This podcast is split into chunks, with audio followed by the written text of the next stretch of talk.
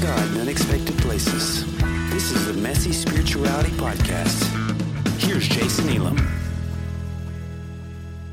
Jamal Jivanjee is a graduate of Liberty University. He's the author of Free to Love and the newly released Living for a Living.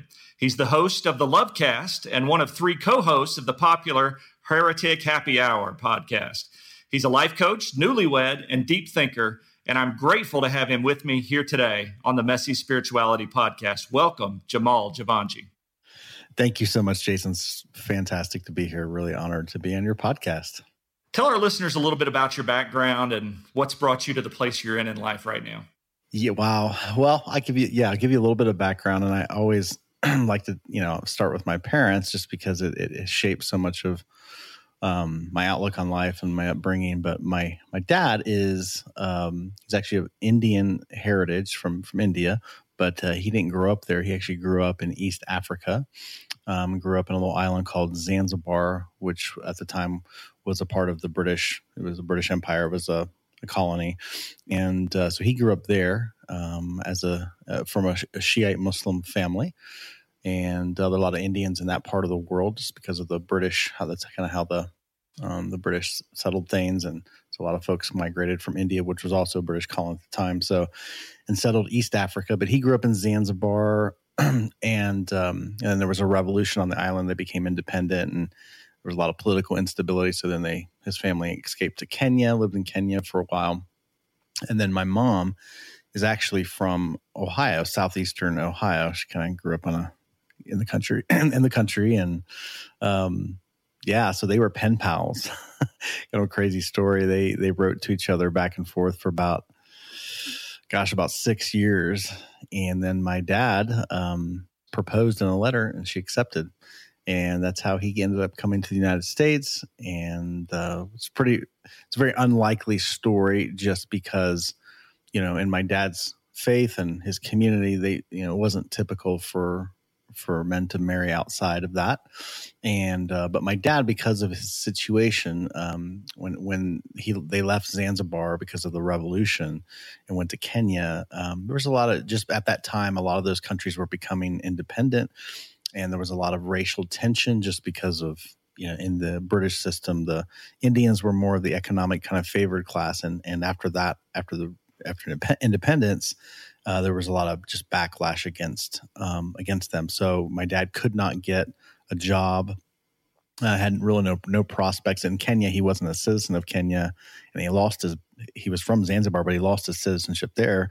So he kind of had no country and no place to really. It was a pretty desperate situation. So he um, he felt like he needed to ask my you know to, his last hope was to reach out to this American woman he was writing and propose and and my mom, which was interesting, she was devout Catholic and had converted to Catholicism and was going to become a nun. And that didn't work out. Like uh, the priest, you got you need to have a priest backing to become a nun. Uh, I don't know how, if that's still the case, but it was then. And he just felt like it wasn't for her, and uh, she was pretty at a crossroads in her life. And when he proposed, it just was the right timing, and she accepted. And I'm thankful. So I'm sure. Yes. Thank God. Yeah. So they, you know, being like she's a devout Catholic, he's a devout Muslim, and my dad was devout, you know, in his faith. And so it was one of those things that they agreed, they both, you know, recognized that was a part of each other's lives and they, you know, weren't trying to convert each other.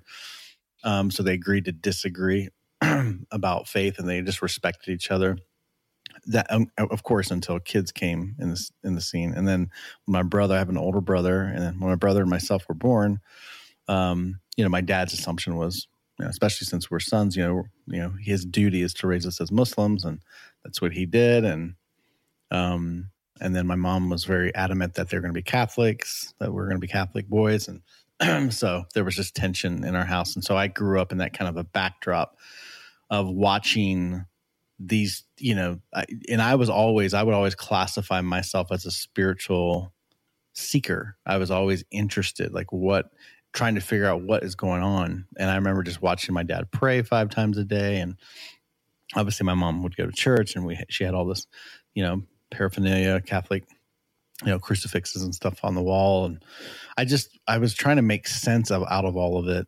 Um and it was just really difficult Um, but I the the deeper thing in life I was like trying to figure out is why, like, what's this all about? Like, why are we here?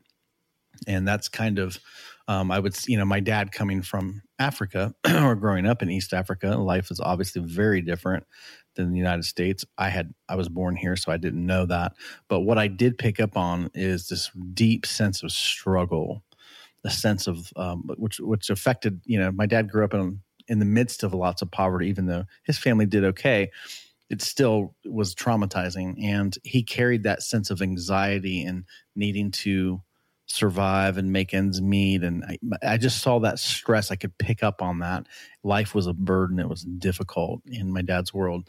And and even for my mom, she grew up in a very in a you know impoverished way too. So I just remember picking up on that, going, "Is so are we here to just like?"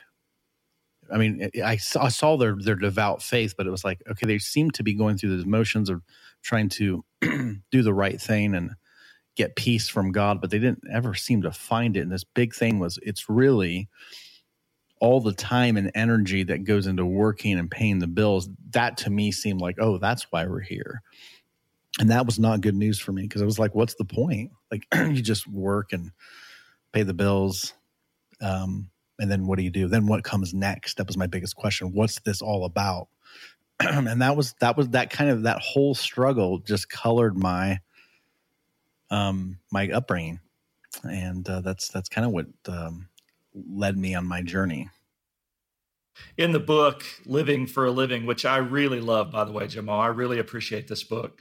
You talk about a heinous lie that we start to believe uh, often as a child that sets us up for future failure and the introduction of a shadow self. Can you unpack those two concepts for us a little bit? Yeah, yeah. Uh, like as far as the shadow self goes, you know, one of the things I talk about in the book is um, I think you're probably referencing. Um, so I have a daughter, um, and then so she and I'm a grandfather because she actually had a um, a son a few years ago, and I remember, and he was born prematurely, and I remember just looking.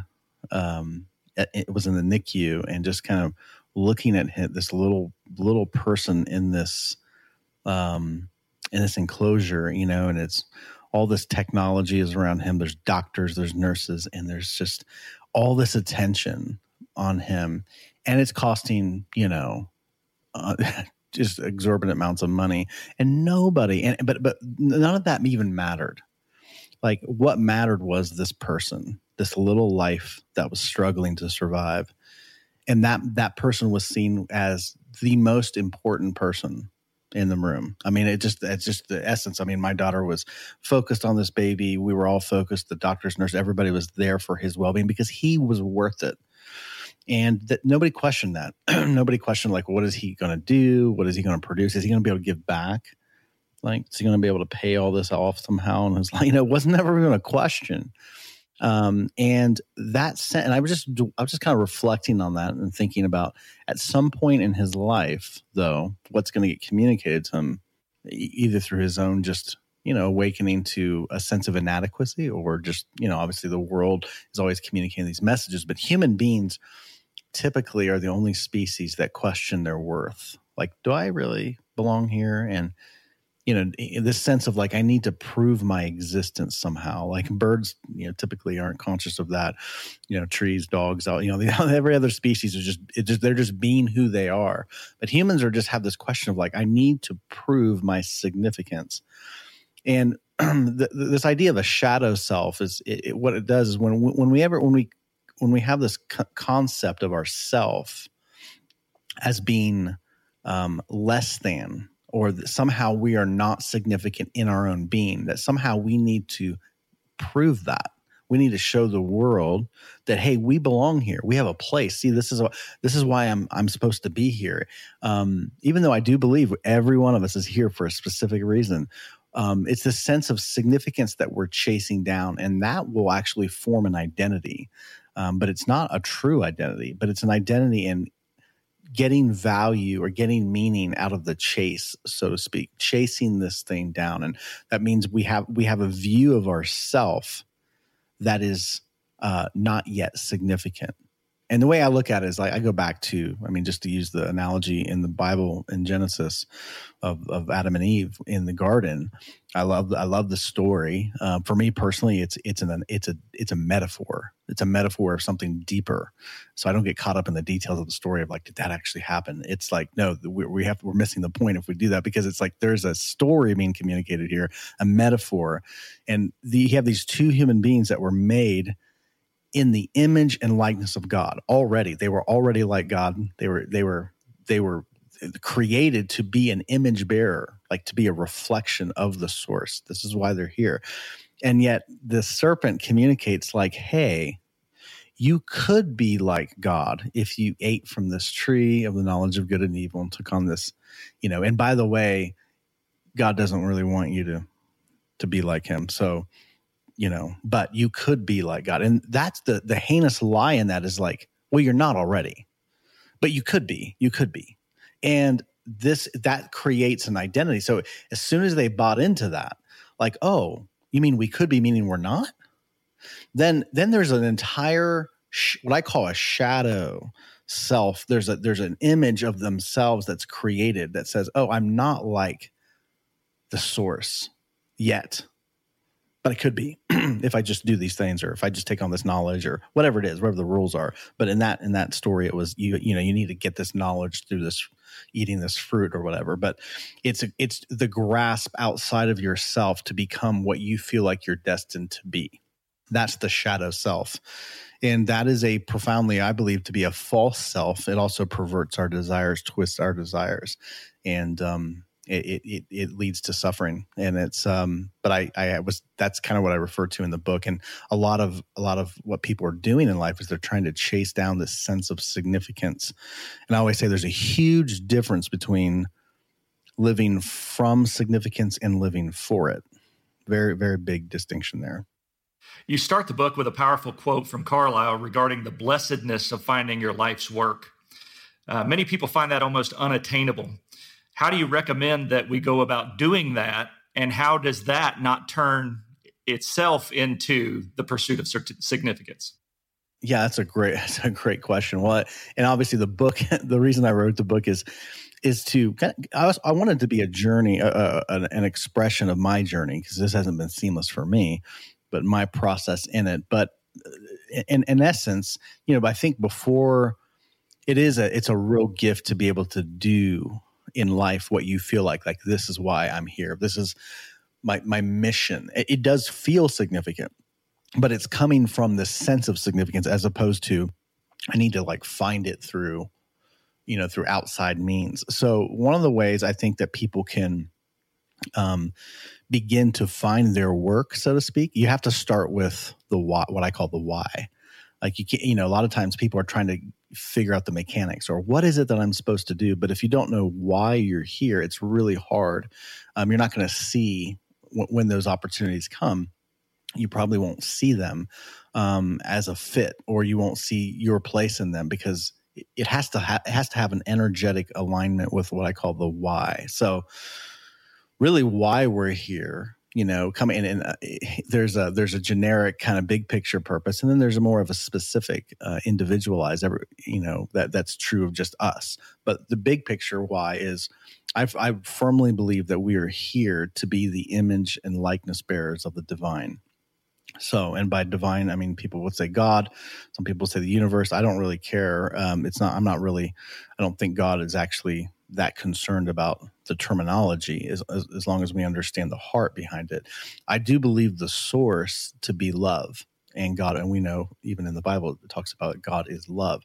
So the source is love, and we are literal manifestations, extensions of love. So we are here. I firmly believe we were created by love, in love, and everything gets in the end summed up by love in love. So, you know, it's kind of like I heard someone saying recently like there's a story that's unfolding. The beginning has something to do with love, the ending has something to do with love. So, the middle part of it, which is what we would call life here, must have something to right. do with love. So, I firmly believe that we are here to be the image and likeness bearers of love. And in this in this thing we call life. It's a learn. I believe it's a we are learning. We are and and we're experiencing something um, that you can only experience through incarnation by being in a body. You know, if we didn't have a body, there's certain things you couldn't experience. So, for example, like if you didn't have a body, no one could tell you what chocolate is like. You know,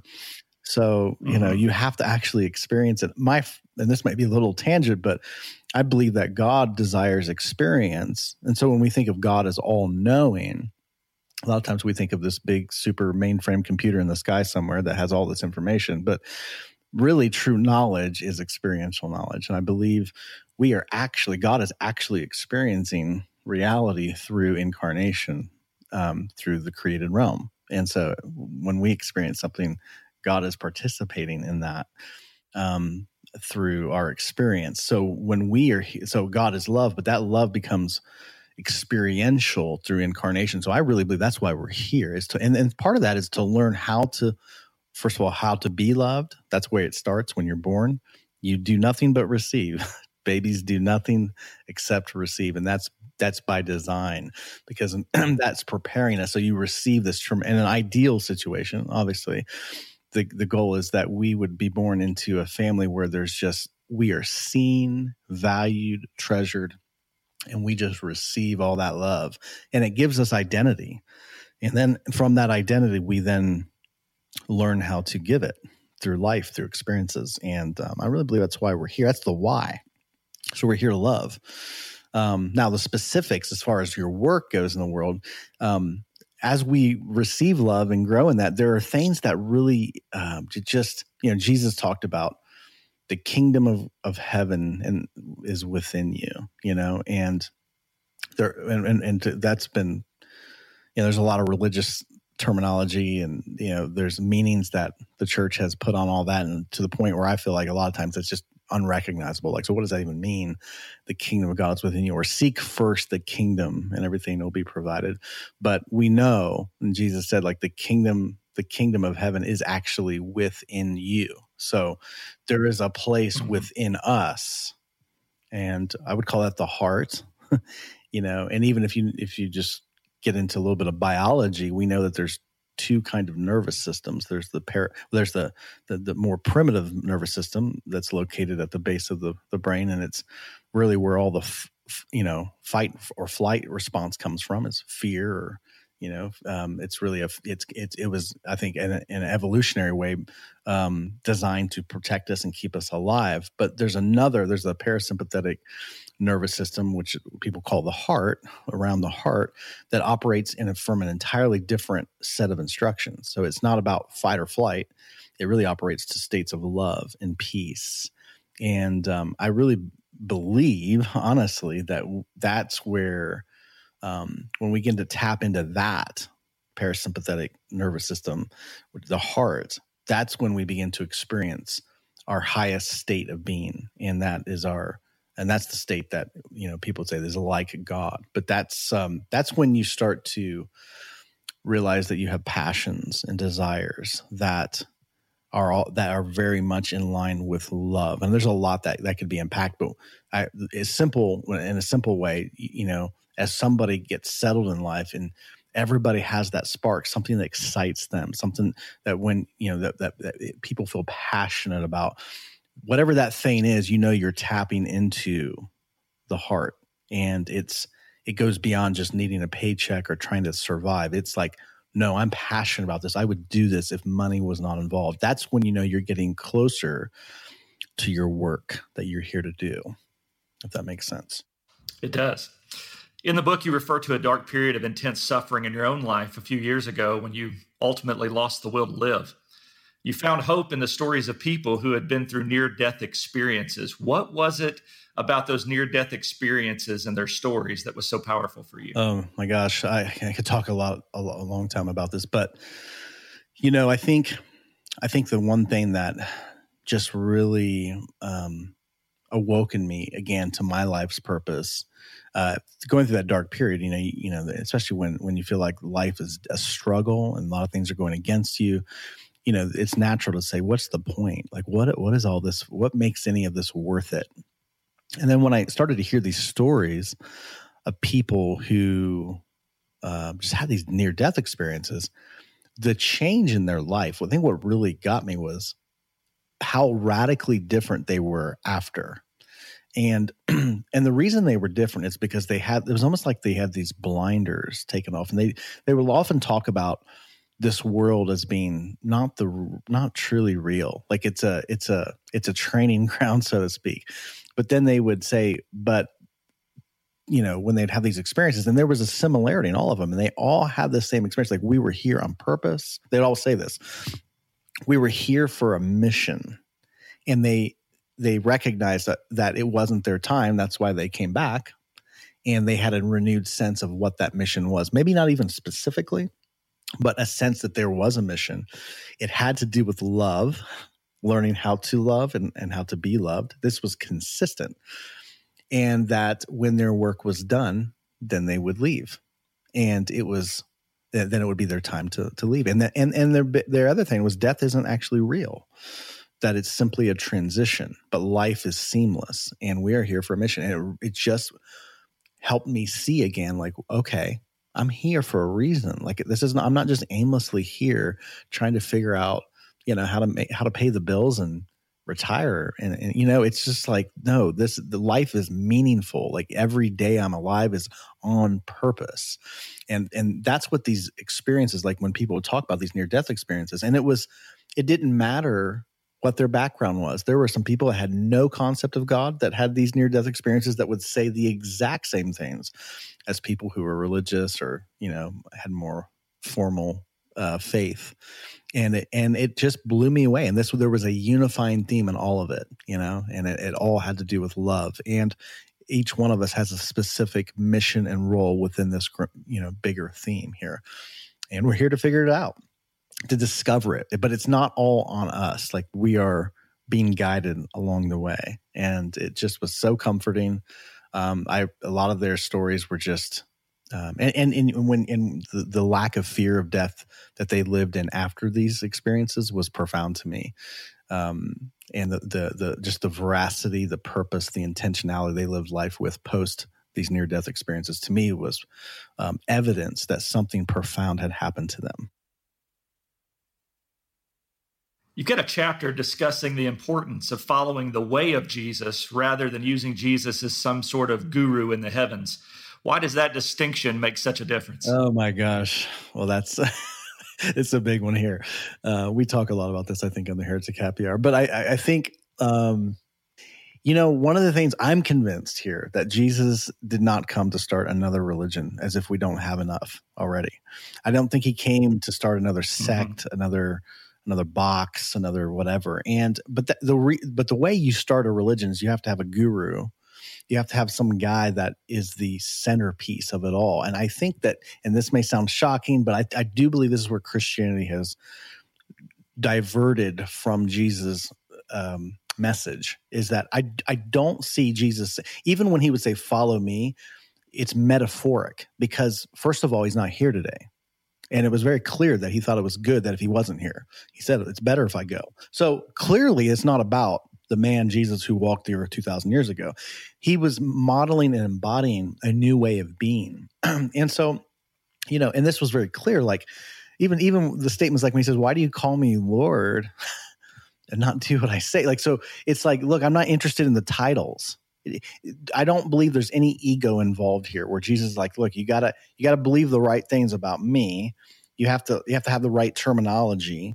He's like, no, like there's a you know, the earliest Christians saw themselves as followers of, they called the way. They didn't even have this label of, I'm a Christian. That was a term put on them by others.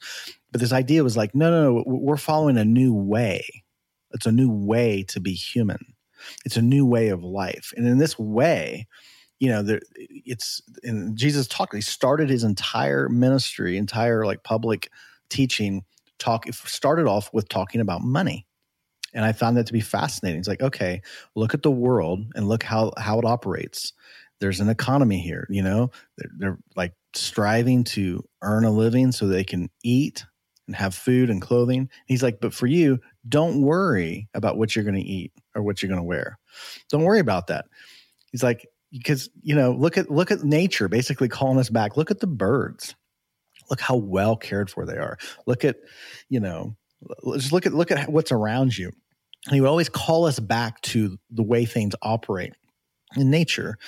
There's such provision in nature. Things just it's there. And he's like, and how much more valuable are you? Do you not, do you know like there your heavenly father like knows everything you need. So for you, I'm he's like basically giving us a new mandate. Instead of just like living and striving your entire with a lot of energetic focus, the focus and energy it takes to earn a living really eats up our entire life. And he started the ministry saying, okay, for you, it's not going to be like that. You seek first this kingdom, which, by the way, is inside of you. So that means he's redirecting our focus internally.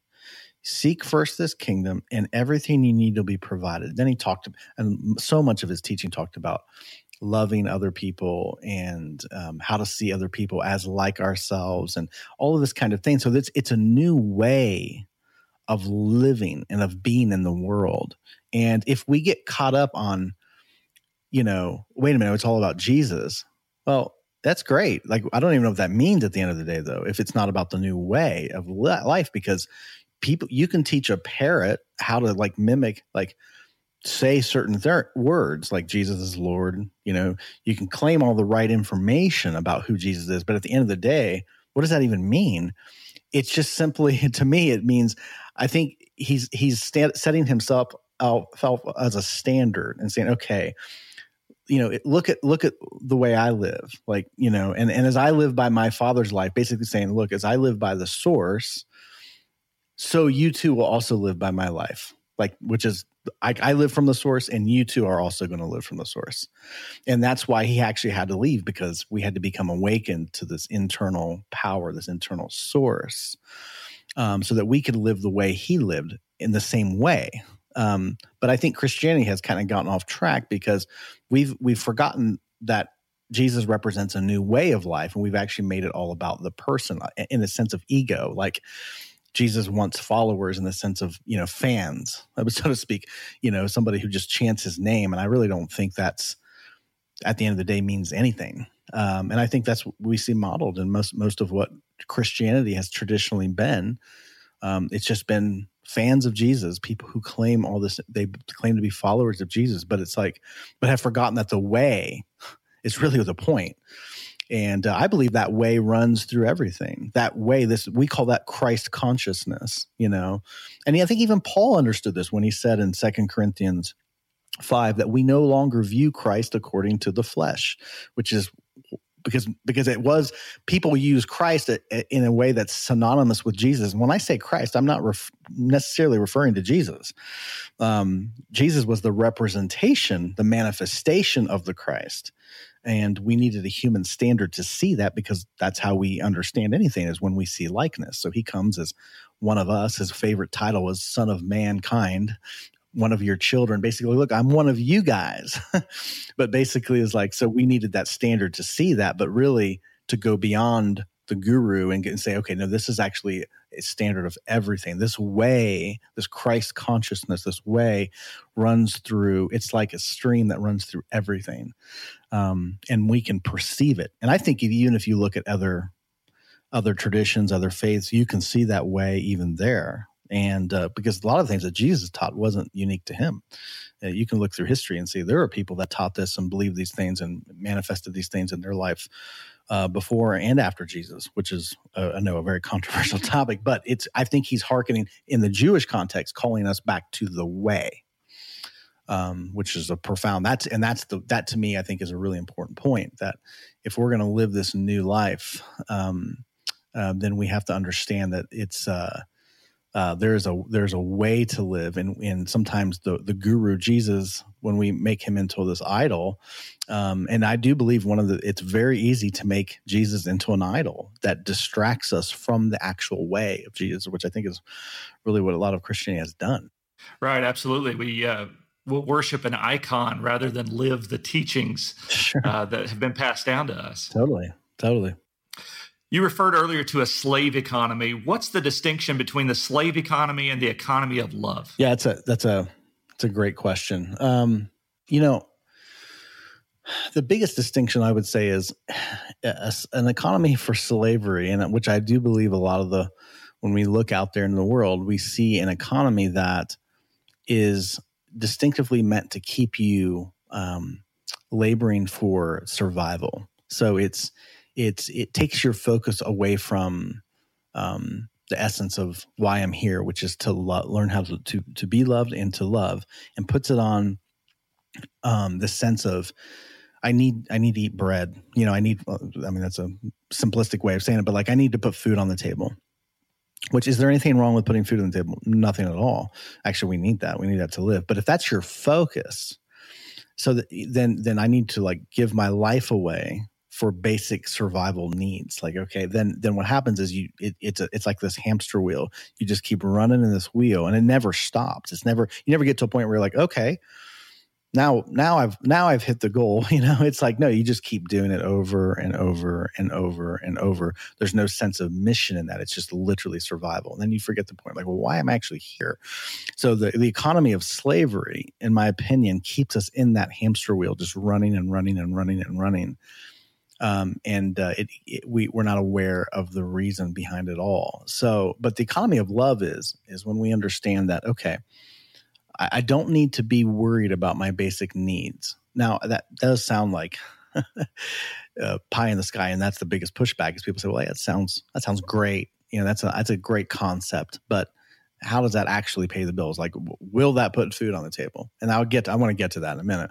But the, the, economy of love is when that's not a primary focus. You're not actually thinking about how am I going to put food on the table, but your primary focus is, is how can I actually give away this love that is that is I sense the sense of majesty and sufficiency and fullness, joy. How can I actually give this away to other people and make this world um, a brighter place with this love and light that I am a manifester of? How can I do that in this life? What's so when that's our focus? Focus is how do I how do I literally serve and love other people. And and I include that myself in that too. I'm not excluding myself. I think a lot of people when they talk about loving and serving others exclude themselves, and that's a problem. Know, we're a part of that. So but how do we do that when the, the economy of love is a focus on of, of literally serving and and imparting to this world something that only we can do because we haven't been here before in that sense. Like no nobody there's nobody with our distinct uniqueness and calling and place in this world. We, we that's why we're here. So what is that indispensable thing that we're here to deposit and give away if that makes sense? Mm-hmm.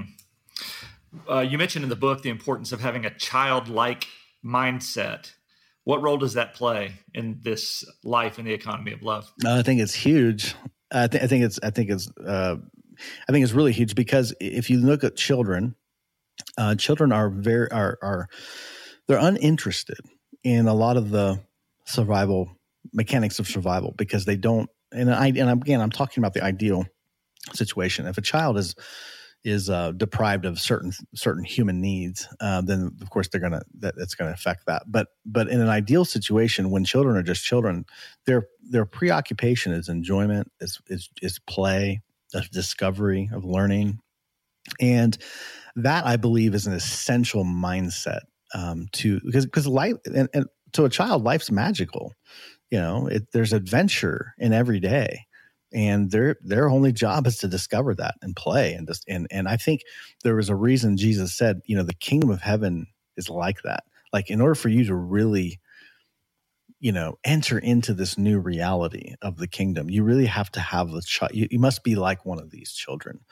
Because children and that's why i believe jesus started his entire teaching ministry with talking about money. Because the very thing that takes us out of childlike curiosity and wonder is is worry and concern about our life. That's why he said don't worry about your life. Like you know take trying to get us out of that mindset and that, this is really the suffering the hell that people are experiencing is this fear and dread of loss and not having enough and which is really a fear of death but it's death scares people because it's a sense of being cut off from from from life from source. And um and Jesus, i really believe jesus is saying look that's not a concern that should not i don't want that to be a concern for you because you're all you're fine you're, you're you're loved you're provided for you're taken care of and but if we don't see that then we can that can lead to what I would call it because we are manifesting things. So who's creating the world? I honestly believe that we are the creators of the world. so, you know, God, you know, God is given the credit for creating, but we are the hands and feet incarnation of this divine source. And so, um, if you just turn on the news and look at all the stuff going on in the world, like who's doing that? That's us. Like we're doing that. So we have incredible creative potential and ability to manifest. That's why I think it's really important that we are awakened to the truth, and the truth meaning that we're loved, that we're okay, that we're taken care of, so that we will manifest things that are in line with that truth.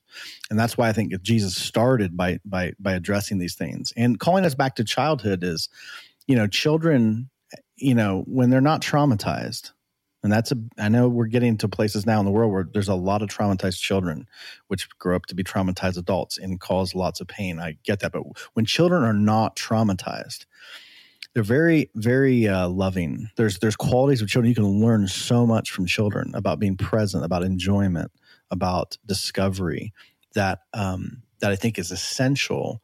So once we start getting back into that that framework that that that place of and this is this is we need to experience lots of healing to and, and as we experience healing we're no longer you know we're not, it's not like being naive but you're coming from a place of where you're now reconnected to this source this sense of that life is is is a miracle that every day is magical it's wonderful it's a gift.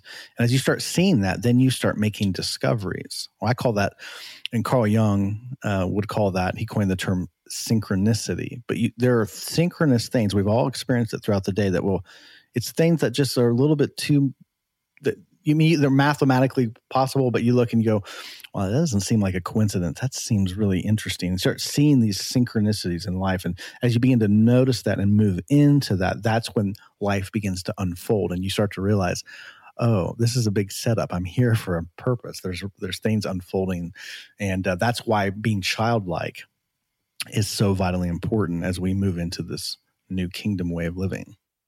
Uh, as you know, Jamal, the concepts that you're talking about, they sound so good. And, and, you know, there's just something inside of me that just reaches up and says, Yes, I want that. I want to live in the economy of love. But it, it seems like in so many ways in our current culture, the deck is just stacked against us, keeping us in this economy of the slavery economy. Uh, you mentioned specifically in your book the Federal Reserve System and just all of the our, the way our government's set up, the way money is handled in our country, in the United States at least, really, and that has influenced the way money's handled around the world. It seems like the deck is stacked against us. What do you say to a reader who reads your book and says, you know, the picture you paint of a life of meaningful love and service is wonderful, and I wish I could live like that. But that's just not how the real world works when you have bills to pay and kids to feed. And that's a great that's a great question. I was actually just having a conversation with a friend the other day about this very thing, and you know, he was saying some sim- similar things, and he was saying, you know, um, yeah, what you're saying is great, but that isn't the way life works. And um, and I would say, and what I would say to that is, see, that's part of the problem.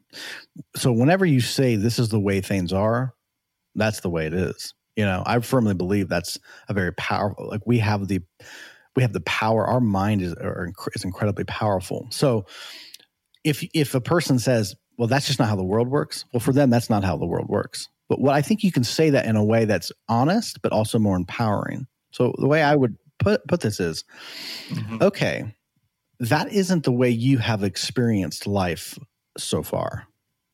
And the way you've experienced life so far is similar to the way lots of other people have experienced life. I get that it seems to be that there isn't enough, that we do live in a world of lack, and that the way the world works is we have to give our lives away to earn some money so we can pay the bills and um, and feel like a slave to that. That's the way it has been. That's our experience. Um, but a more empowering way to say that is to say that's been my experience, but I'm open to the fact that there is a new way of living. So when you say that, by saying that, you then say, okay, I'm not the standard. My experience is not the standard. Our experience is simply our experience, but there can be other experiences. So, for example, when I when my belief, I used to believe the same thing. I was in a place where I was like, nope, this is not how the world works. I've seen my dad struggle. I saw, you know, I've seen other people struggle in the world, and I, I know my struggle. This just the way it is. But when I got to a place and, and I said, okay, well, maybe my experience doesn't have to be normative. Maybe there's something else possible. And then I started to be, I started to notice other people and the fact that there were other people living this way. And it just, and then I, you know, there's a temptation to say, well, that's just them. That's just that's just because they're gifted or they had some breaks come to them or they inherited some money or you know you can find all the reasons. But they start to realize no there are actually people in this world who are living their passions and dreams and somehow money comes to them. Not it's not like it's just magic. I mean there's work involved but it's they are living like if they hit the lottery they, they I, I used to hear people say if i hit the lottery i wouldn't do anything different I'd still work. I'd still keep my work because my work is, I don't do this for money, even though I get money for it. Like I do this because this is why I'm here. I started to see that and go, wow, could I live that way? Is that possible for me? And so that's when, even though it hasn't been our experience, it then it opens us up to say, okay, um, maybe that could that could actually maybe I can learn something about that. Maybe maybe when Jesus said because you know I used to read Jesus' own words from Matthew chapter six when he said, "Oh, that's the way the world works. They're wor- you know they're worried about what they're going to eat and what they're going to wear and all this stuff. For you, don't worry about what you're going to eat, what you're going to wear. I mean, can you just hear Jesus saying that? Don't don't worry and think about what they're thinking. Oh, really? like seriously? Oh, just don't worry about it. You seek first the kingdom of heaven and everything you need will just be provided. Like that's what Jesus said. I used to read that and go, seriously? Is this is that even true? what does that even mean? And and and then I, you know, as soon as I started seeing though people live this way, I'm going, wait a minute, maybe it's not a sham. Maybe Jesus is actually possible. And I actually believe it is, even though it hasn't been my experience for so many years in my life.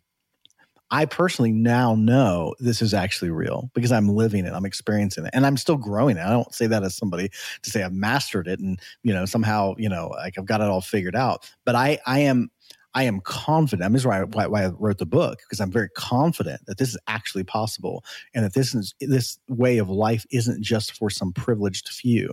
That Jesus actually desires that everybody experience this new way of life, and I do think it's possible. But but really, everything is the way it is because we've given it meaning. I mean, if you look at money, I mean, what's money?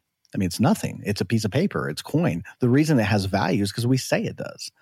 So we can say any, we can, we're making this stuff up. So, you know, we can, we can literally, I believe that we can determine what it, what is real.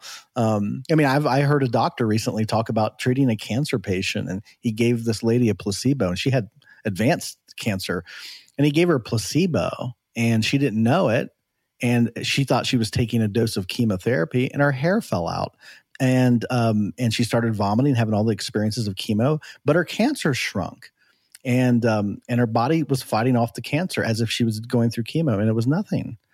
But it was that's I mean, in the medical industry, they call that the placebo effect. But a lot of times, they don't really hone in on like why is that work? Why is that so powerful? the placebo effect is powerful because the mind is powerful because we have this creative potential that whatever intentions we set and whatever we say when it's coming from this place of this is the way reality works, it tends to like there's power in that. And I believe that's because we're made in the image and likeness of God. So, you know, our mind is and our deter and our intentions that we set for life are very powerful. So when someone says this isn't how life works, then it's not. Then it doesn't work that way. But when we start to say, well, maybe there's another way life could work, then that true becomes true, you know? Um, so that's um yeah, it's just it's uh, that's what I would say to that. Obviously, there's a lot more I can unpack from that, but uh, I would always tell people to say, okay, well, just because it's not been your experience doesn't mean it's not possible. Mm-hmm. Yes, another world is possible. Jamal, thank you so much for taking time to be with us today. I can't tell you how much I appreciate this meaningful book. You were kind enough to send me an ebook to review, but I'm ordering a physical copy to put on my top shelf where I keep um, all my favorite books. It meant that much to me. I hope our listeners will get this book and love it as much as I do. Where can our listeners get a copy of your book and where can they engage with you online? Yeah, you, you know, um, on the 15th, uh, my book will be available on Amazon. So Amazon's probably the best best way you can get a copy of it. So it's Living for a Living. And if you just put Living for a Living and put my name in, Jamal Jivanjee, on on Amazon, um, it'll come up, and uh, it'll also be available through like Barnes and Nobles and things like that. You can order it through them, but you know, um, I always like to direct people through Amazon. Just it seems to be the the easiest way um, for people to get a copy. And people can also engage with me. I have a um, I have a, a coaching website which is uh, free to love coaching.com.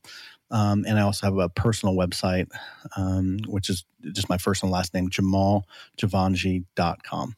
And we'll put links to the book, Jamal's podcast, and his websites all included in the show notes for this episode. Jamal, thank you so much for joining me here today. Oh, my pleasure. Thanks for having me. You've been listening to the Messy Spirituality Podcast. You can find us on Facebook and visit us online at messyspirituality.org. You can help spread the word about the podcast by leaving us a five star review on iTunes and sharing links to each episode on your social media. Thanks for listening. We'll be back next week with another episode.